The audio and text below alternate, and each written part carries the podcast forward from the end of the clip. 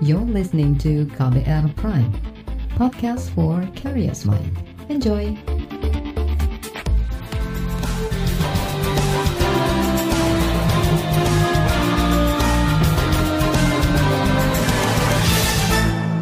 Disiarkan langsung dari studio KBR di Jakarta, inilah KBR Sore bersama saya, Reski Mesanto. Dan saudara selama 30 menit ke depan, seperti biasa, saya akan jadi teman Anda menjalankan aktivitas di sore hari ini. Dan kali ini saya mau ajak Anda untuk membahas tentang bencana banjir bandang di Kabupaten Flores Timur, Nusa Tenggara Timur, yang terjadi dini hari kemarin. Bencana ini memporak-porak memporak-pondakan maksud kami 9 desa di 4 kecamatan dan hingga siang tadi ada lebih dari 60 orang tewas, puluhan rumah rusak dan ratusan orang mengungsi. Bagaimana kondisi terkini di Flores Timur dan apa penyebab banjir bandang? Mengapa banjir bandang tidak bisa diantisipasi? Saudara Presiden Joko Widodo menyampaikan duka cita mendalam atas bencana alam yang baru-baru ini terjadi di wilayah Nusa Tenggara. Ada banjir bandang di Nusa Tenggara Timur serta longsor dan angin kencang di Nusa Tenggara Barat. Presiden Jokowi meminta para pejabat bergerak cepat mengatasi bencana tersebut. Perintah itu ditujukan kepada Badan Nasional Penanggulangan Bencana atau BNPB, Badan SAR Nasional, Kementerian Sosial, Kementerian Kesehatan, Kementerian Pekerjaan Umum dan Perumahan Rakyat, Panglima TNI, serta Kapolri. Jokowi ingin agar pelayanan kesehatan, ketersediaan logistik, dan kebutuhan dasar untuk para pengungsi terpenuhi. Pertama-tama atas nama pribadi dan seluruh rakyat Indonesia, saya menyampaikan duka cita yang mendalam atas korban meninggal dunia dalam musibah tersebut. Dan saya juga memahami kesedihan yang dialami saudara-saudara kita akibat dampak yang ditimbulkan dari bencana ini. Untuk itu, saya telah memerintahkan kepada Kepala BNPB, kepada Kepala Basarnas, eh, Menteri Sosial, Menteri Kesehatan, dan Menteri Pekerjaan Umum dan Perumahan Rakyat, serta Panglima TNI dan Kapolri untuk uh, melakukan secara cepat evakuasi dan penanganan korban bencana serta penanganan dampak bencana. Saya minta agar penanganan bencana dapat dilaksanakan dengan cepat dan baik, seperti bantuan pelayanan kesehatan, ketersediaan logistik, dan kebutuhan dasar bagi para pengungsi, serta juga perbaikan infrastruktur. Saya menghimbau kepada seluruh masyarakat untuk mengikuti arahan petugas di lapangan dan selalu meningkatkan kewaspadaan dari bencana banjir dan longsor karena meningkatnya curah hujan yang ekstrim. Itu tadi Presiden Joko Widodo hari ini. Sementara itu Badan Nasional Penanggulangan Bencana atau BNPB mencatat hingga siang tadi ada lebih dari 60 orang tewas akibat banjir di NTT. Korban terbanyak di Kabupaten Flores Timur disusul Kabupaten Lembata dan Kabupaten Alor. Berikut saya hadirkan penjelasan terkini penanganan bencana yang disampaikan juru bicara BNPB, Raditya Jati. Data meninggal dunia masih dalam proses pendataan, jadi ini akan sangat dinamis sekali. Yang kami himpun uh, dari semua wilayah yang terdampak, ada 68 orang meninggal dunia. Sekali lagi ini adalah kumulatif uh, dari beberapa wilayah yang ada. 44 meninggal dunia di Kabupaten Flores Timur, 11 meninggal dunia di Kabupaten Lembata, dua meninggal dunia di Kabupaten NG, 11 meninggal dunia di Kabupaten Angor. Jadi ini adalah total yang kami uh, dapatkan informasi terakhir uh, dan masih ada beberapa catatan beberapa personal atau masyarakat atau yang orang yang masih hilang dalam proses pencarian. Itu sekitar 70 orang hilang di 26 di Polres Timur 16 di Kabupaten Lembata, 28 di Kabupaten Angol. Kerugian material, ya, ini ada 25 besar, sedang, besar berat, 114 besar sedang, kemudian 17 unit rumah hanyut, 60 rumah terendam, 743 unit rumah terdampak, 40 titik akses jalan tertutup maupun tumbang, 5 jembatan putus, 1 unit pasung terdampak, 1 unit dampak terdampak kendala di lapangan memang ini masalah aksesibilitas. Jadi sekali lagi eh, kendala untuk pulau-pulau kecil adalah masalah penyeberangan laut. Ini menjadi karakteristik yang memang jadi tantangan kita, negara kepulauan kita. Kemudian yang berikutnya adalah masalah cuaca ya. hujan, angin, gelombang sehingga pelayaran tidak diperbolehkan. Ini juga uh, menjadi catatan penting di mana aksesibilitas untuk menjangkau lokasi dan juga dukungan bantuan darurat. Jaringan internet tidak stabil, uh, kemudian juga proses evakuasi korban yang tertimbun informasi berkendara dan sampai saat ini masih dilakukan proses evakuasi. Next, bantuan logistik peralatan yang kami dorong dari pusat yang kita sampaikan adalah sebagai berikut ada makanan siap saji, kemudian tambahan gizi, lauk pauk, selimut, sarung, rapid test antigen, masker kain, masker medis. Yang jelas protokol kesehatan tetap menjadikan penting dalam pelaksanaan penanganan darurat. Itu tadi juru bicara BNPB Raditya Jati. Dan saudara selanjutnya laporan khas KBR bertajuk cuaca bukan faktor utama bencana. Pemerintah didorong mitigasi krisis iklim. Akan kami hadirkan sesaat lagi, tetaplah di KBR sore. You're listening to KBR Pride, podcast for curious mind. Enjoy!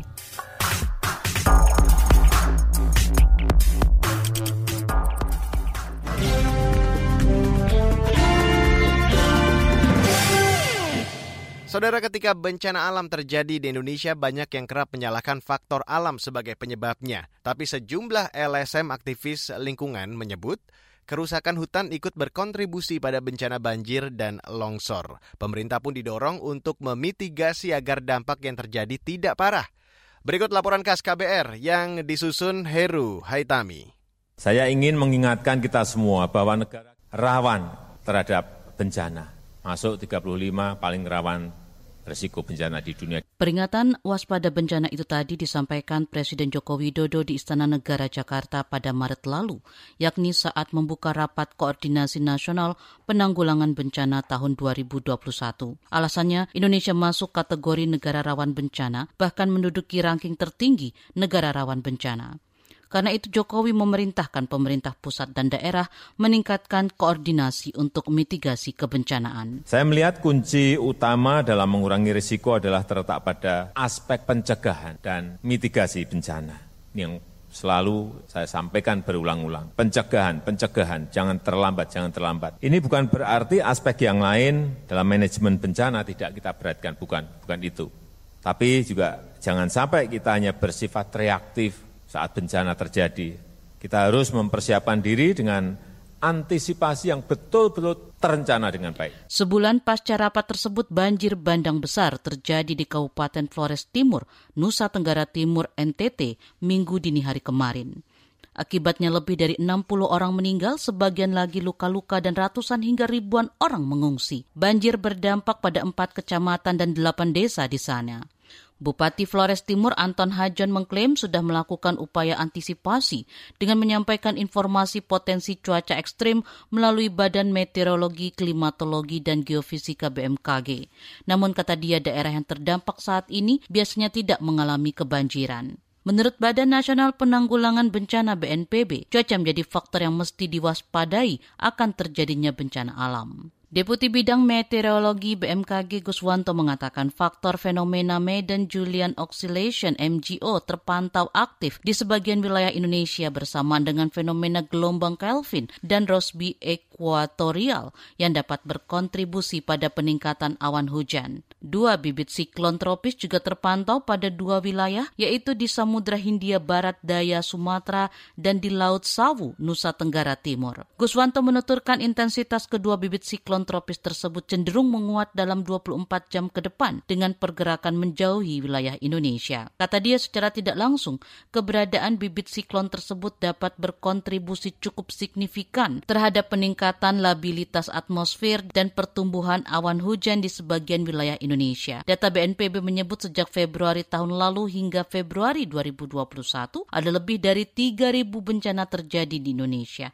antara lain banjir, tanah longsor, dan gempa. Namun sejumlah LSM dan aktivis lingkungan tak sepenuhnya sepakat dengan pernyataan BNPB. Para aktivis mengakui cuaca dan perubahan iklim jadi salah satu faktor bencana. Tapi kerusakan lingkungan juga ikut berkontribusi pada bencana banjir dan longsor. Direktur Eksekutif Walhi Nusa Tenggara Timur, Umbu Wulang Paranggi, mencontohkan kondisi lingkungan di sana. Kata dia, ada pengaruh berkurangnya daya tampung debit air akibat aktivitas pembangunan sektor penambangan, pariwisata maupun perkebunan monokultur. Yang kami temukan di lapangan ya, ada beberapa tempat yang memang karena memang daya tampung lingkungannya tidak memadai untuk menampung air hujan yang banyak gitu ya. Sementara peneliti iklim dan energi Greenpeace Indonesia Adila Isfandiari menyebut krisis iklim di Indonesia diakibatkan kerusakan hutan dan pembakaran dari sektor energi. Itu sebenarnya yang paling besar saat ini di Indonesia itu ada dua nih sumber pengemisinya. Yang pertama itu dari hutan, ya terutama ya dari perubahan guna lahan hutan, terus juga dari kebakaran hutan. Terus yang kedua itu dari sektor energi, yang emisinya tuh banyak banget itu yang jadi gas rumah kaca. Tahun 2030 nanti emisi dari uh, sektor energi ini, emisi gas rumah kacanya, itu akan menjadi yang tertinggi di Indonesia. Dan itulah kenapa alasannya kita harus memitigasi nih hal-hal yang seperti ini, biar ya tadi balik lagi ke benang merahnya sih, kita mengubah krisis iklimnya sendiri, kita uh, memperbaiki uh, situasi yang ada saat ini. Demikian laporannya disusun Heru Haitami. Saya Fitri Anggreni. Saudara banjir bandang di Flores Timur yang mengakibatkan banyak korban jiwa dan kerugian material disebut sebagai bukti lemahnya pemerintah daerah dalam mengatasi bencana. Informasi selengkapnya sesaat lagi tetaplah di KBR sore. You're listening to KBR Pride, podcast for curious mind. Enjoy.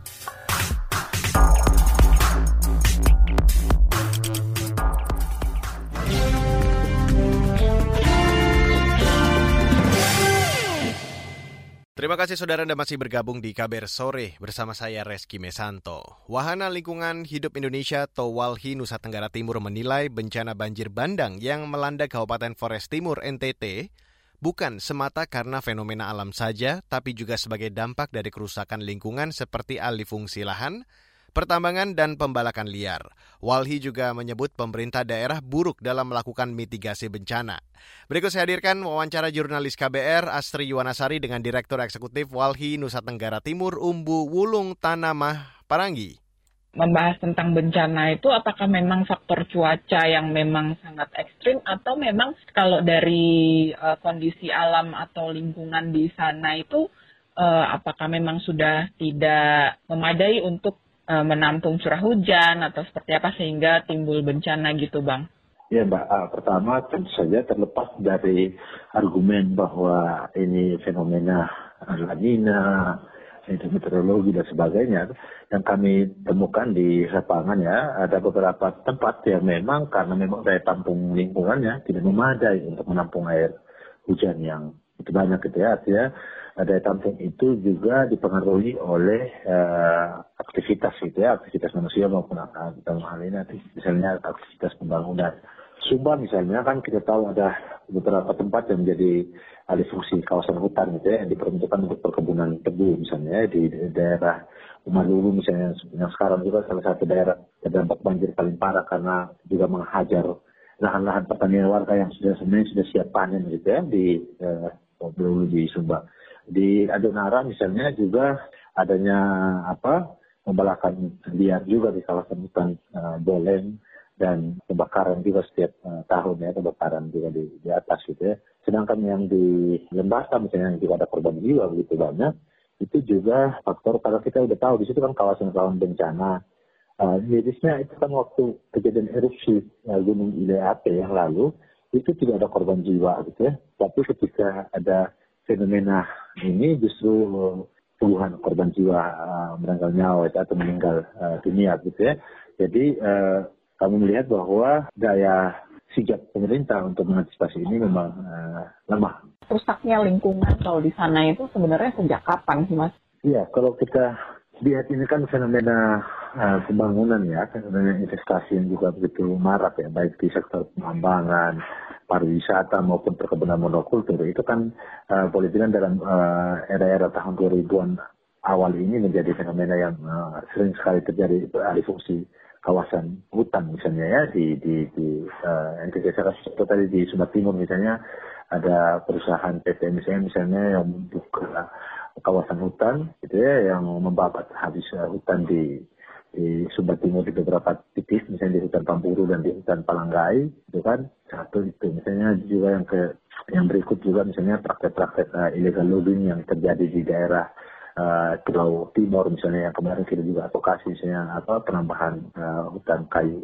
sonokeling yang sempat kami juga advokasi yang lalu di kalau dibilang sudah berapa lama usahakan ini terjadi kalau bicara dalam konteks uh, daya tampung daya dukung, saya uh, apa dari periode tahun 2000-an, nah, ketika banyak begitu banyak investasi masuk uh, ke NTT begitu uh, ketika begitu banyak uh, apa praktek-praktek pembangunan yang uh, tidak mengindahkan uh, kaidah daya dukung dan daya tampung lingkungan. Kalau dari pemerintah daerahnya sendiri, maksudnya mitigasinya seperti apa gitu, mas? Uh, dari peristiwa hari ini kita mengetahui bahwa sebenarnya tidak ada proses mitigasi yang dilakukan oleh pemerintah uh, daerah dalam konteks karena peringatan BMKG ini kan bukan baru, mbak. Artinya juga dan sebenarnya juga kan ada peristiwa bencana-bencana lokal kecil-kecil yang sering terjadi. Dan hal yang disampaikan dengan saya itu kan seharusnya menjadi eh, acuan bagi pemerintah untuk melakukan langkah mitigasi. Misalnya saya kasih contoh, ketika eh, BMKG mengeluarkan rilis eh, tentang bahaya eh, lanina yang akan melanda di eh, NTT dengan eh, cakupan badai dan sebagainya, kan seharusnya pemerintah sudah harus melakukan evakuasi misalnya kepada masyarakat yang memang rentan mengalami bencana berdasarkan keterangan dari BMKG tersebut. Misalnya masyarakat di daerah sempadan sungai, ya masyarakat yang ada di uh, hulu, masyarakat yang ada di uh, lereng-lereng bukit, terutama misalnya di Lembata yang kita tahu di situ kan memang daerah erupsi gitu. Dan dengan hujan yang dilimpahkan kan tentu akan membawa semua uh, hasil mintahan-mintahan dari gunung uh, berapi seperti itu. Jadi uh, mitigasinya menurut kami di NTT buruk sekali dan fenomena korban yang terjadi banjir bandang yang begitu meluas itu membuktikan bahwa memang tidak ada upaya mitigasi yang serius dari pemerintah di Nusa Tenggara Timur. Direktur Eksekutif Walhi Nusa Tenggara Timur atau NTT Umbu Wulang Tanah Amah Paranggi juga mendesak pemerintah segera menetapkan status darurat bencana.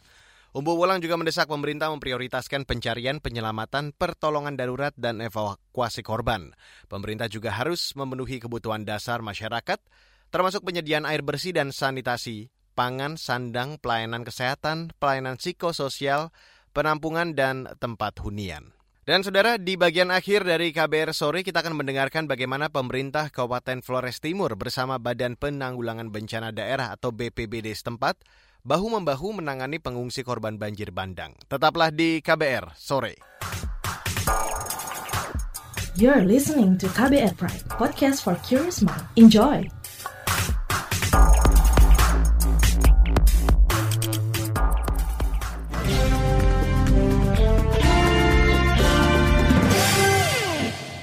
Baiklah saudara kita ada di bagian akhir dari KBR sore hari ini dan masih membahas tentang banjir bandang yang melanda Kabupaten Flores Timur, Nusa Tenggara Timur yang ternyata memaksa lebih dari seribu orang mengungsi.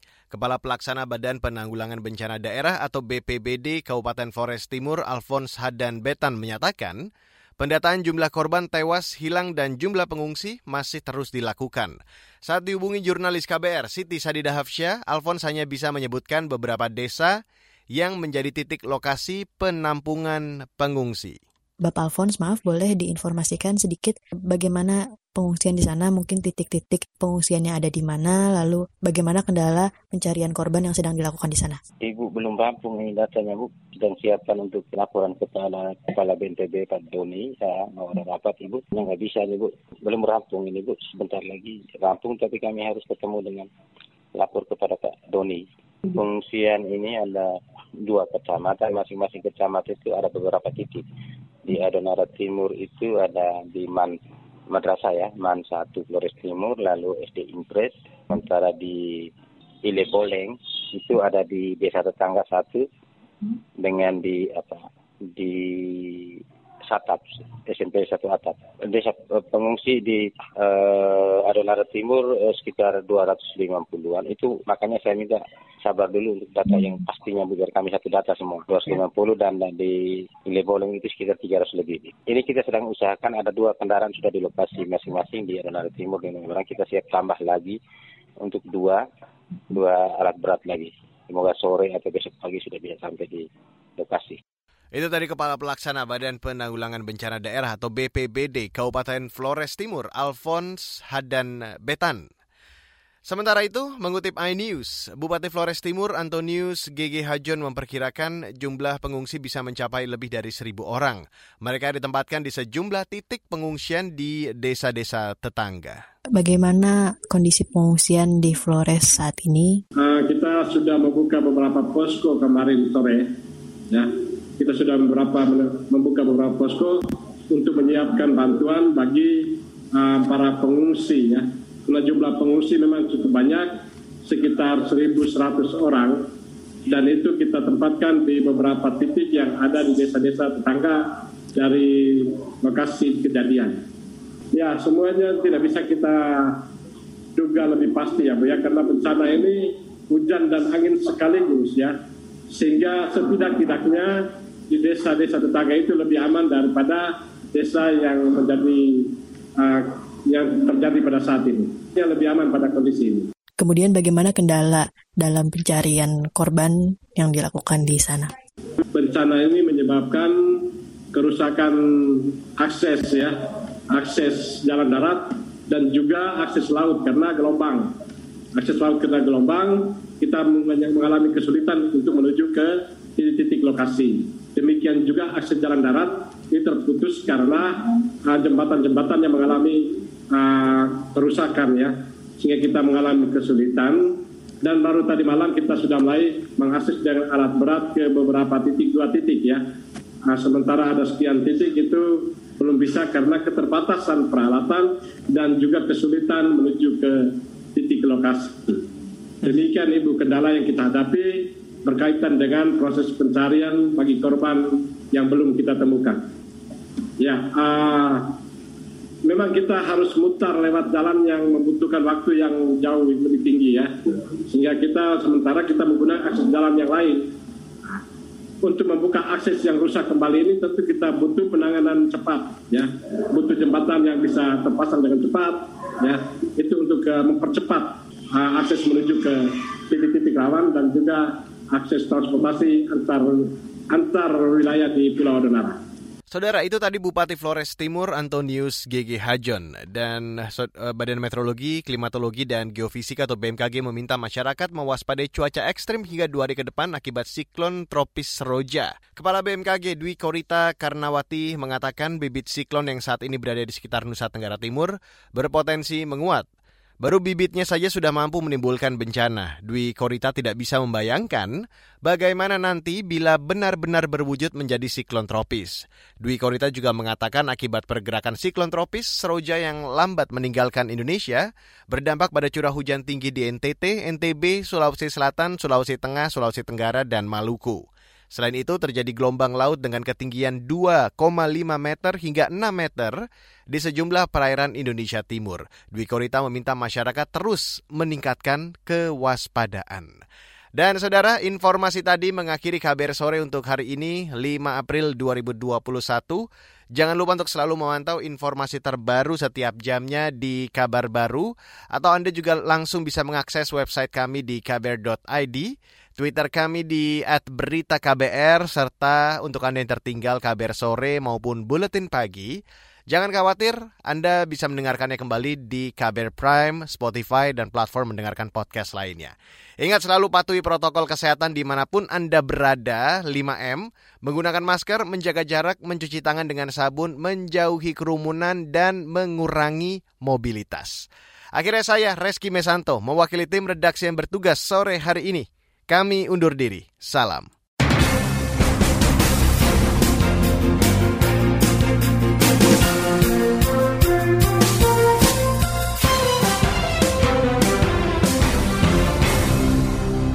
KBR Prime, cara asik mendengar berita.